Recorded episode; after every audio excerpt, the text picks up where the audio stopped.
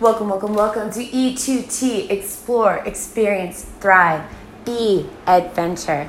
I'm Marci Nault, and on this podcast, we talk about going at, after life with everything we have, exploring it on its deepest levels, and breaking up with concepts in our society that no longer serve us. We talk about people's dreams and how they've gone after them and how they live out their passions.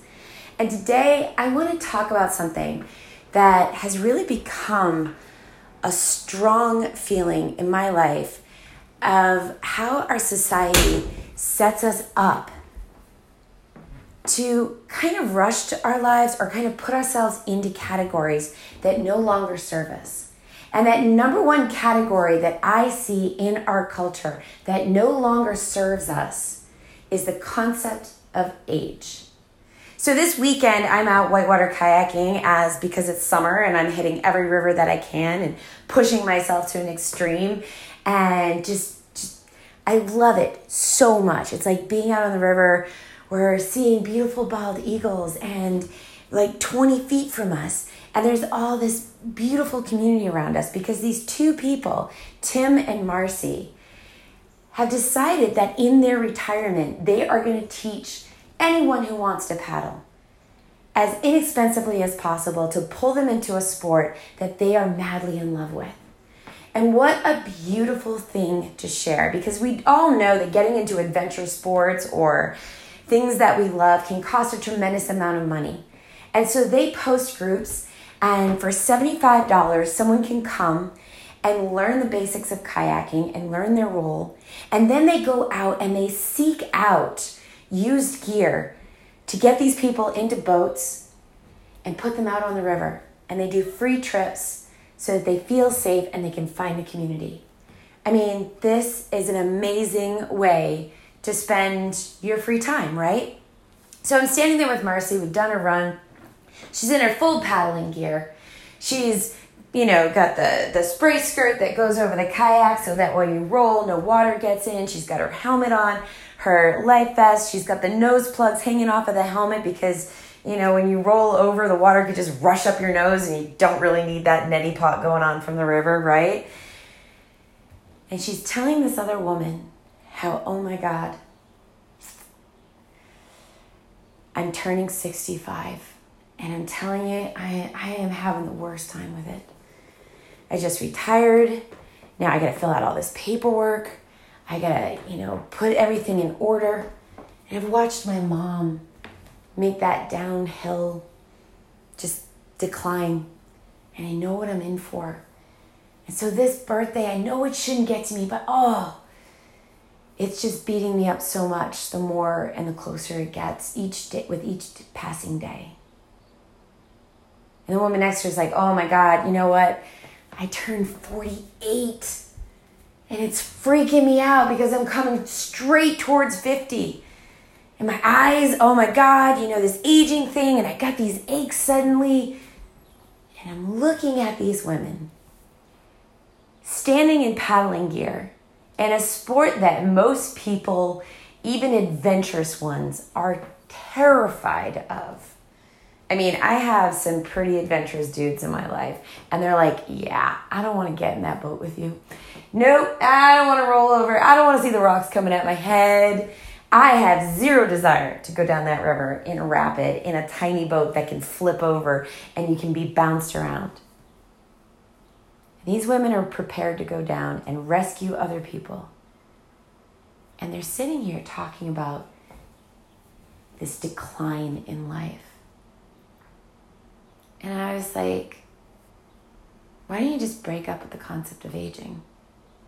And they looked at me like I was freaking crazy. I must have, uh, I was nuts. And like, oh, it's because you're young. You don't understand yet because you're young. And I was like, no. Actually, I don't understand because I broke up with the concept of aging. And I'm going to tell you why. In 2015, actually in 2013, a guy that I started doing pairs figure skating with and who I would climb Half Dome with and who ran marathons at 38 years old was diagnosed with throat cancer. The year before He had gone in for a bump in his neck and he was told it was a swollen lymph node. And when he went back, it was stage four throat cancer. And he fought for a year and a half until the chemo didn't allow him to walk anymore. This was a man who could lift me above his head and spin around on the ice, who danced with every woman at the rink, no matter the age, and paired with them. Some of them in their 70s. And he could barely stand up or hold a spoon from all the chemicals. He came here, he went into remission, and then just a few months later came out. And we knew, when we knew that it was the final moments, I wrote to him because I was living, I just moved to Massachusetts from California. I wrote to him and I asked him, What can I do? What do you need? How can I be there when I'm so far away? And he said to me, Well, now you have to live this extraordinary life for both of us. And I was just starting my company and I was trying to do the events that the company originally was built upon of people coming out and trying out every passion and desire in their lives, right? Um, it was called a dreams tasting. You could come and figure skate, and you could come and box, and you could write a novel with best-selling novelists. And I was struggling because it was trying to get off the ground, and the people I had hired, and yeah, even though they had great resumes, they were not great for me. And in his dying, he asked how he could help me with the business because people needed to live out their passions. He's like, so you have to live this life. You have to do it for both of us now, and you can never stop. 101 dreams is not enough. You have to live it for both of us. And from here on out, you have to never talk about age again. Think about all our friends at the rink that people thought, well, because you're at this point in your life, well, why are you taking this test? Why are you trying to finish your moves in the field and in your late 60s? Why are you trying to go through, you know, learning to ice dance? Why do you want a career? I mean, come on. It's too late. He's like, never again believe in age. Because you can die at 90 never having truly lived. Or you can die at 40 having had all your dreams come true. And so I made that promise to him. And I told this to this group of women who were sitting there complaining about age and how it was ruining their lives or how they were getting caught up in the concept of it. And I was like, Do you want to know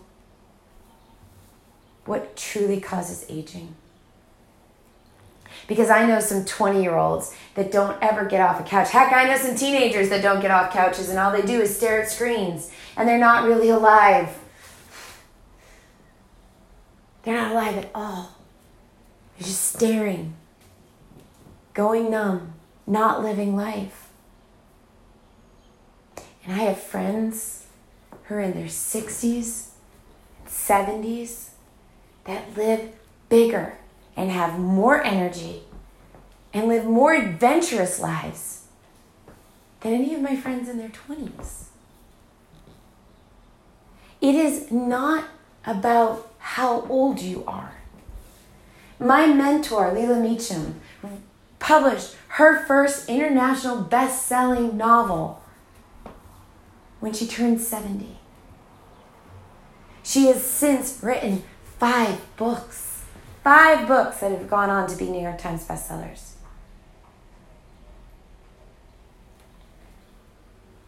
If we continue to believe that our lives are set by decades, that childhood is up till 10 to 12 years old. You get to play, you get to explore. There's nothing that you truly need to accomplish. The teen years are when you need to start rebelling, but also getting serious about what you're going to do with your life. Your 20s are a little bit of fun and exploration and playing, but you better find that man or you better find that woman by the time you're in your 30s, because boy, those eggs are going to be aging now, so you got to get on those babies.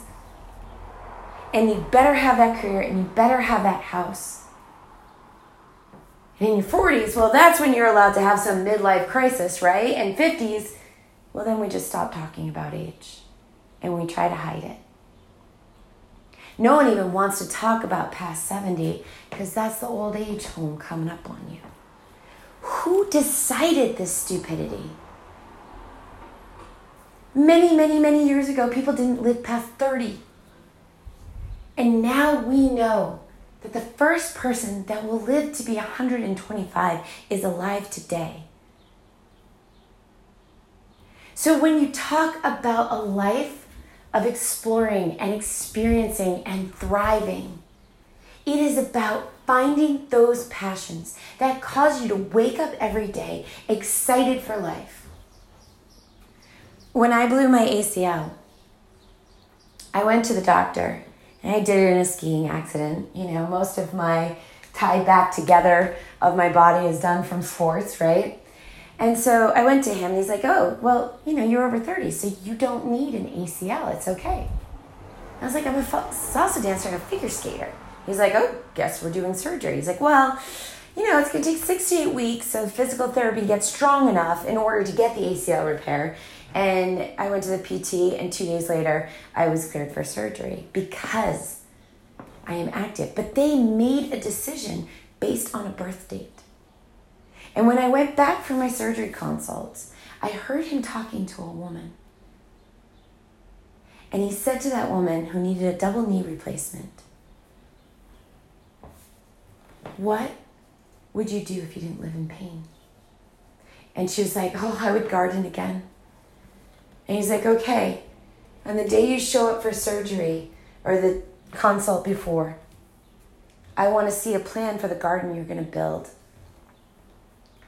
Or I won't do the surgery. And when I asked him about that, he said, if someone has a reason to get up, then they will heal faster. He's like, You want to skate and dance again you will heal in half the time of a teenager who just wants to stare at a screen. So, if anything that you take away today from this podcast, it's that when you choose a passion in life, when you think about doing that passion instead of thinking about limitations from age or what you should be doing or where you should be in your life, the number one reason people hit midlife crises is because they followed the rules of society and suddenly they're wondering what the heck their life was about.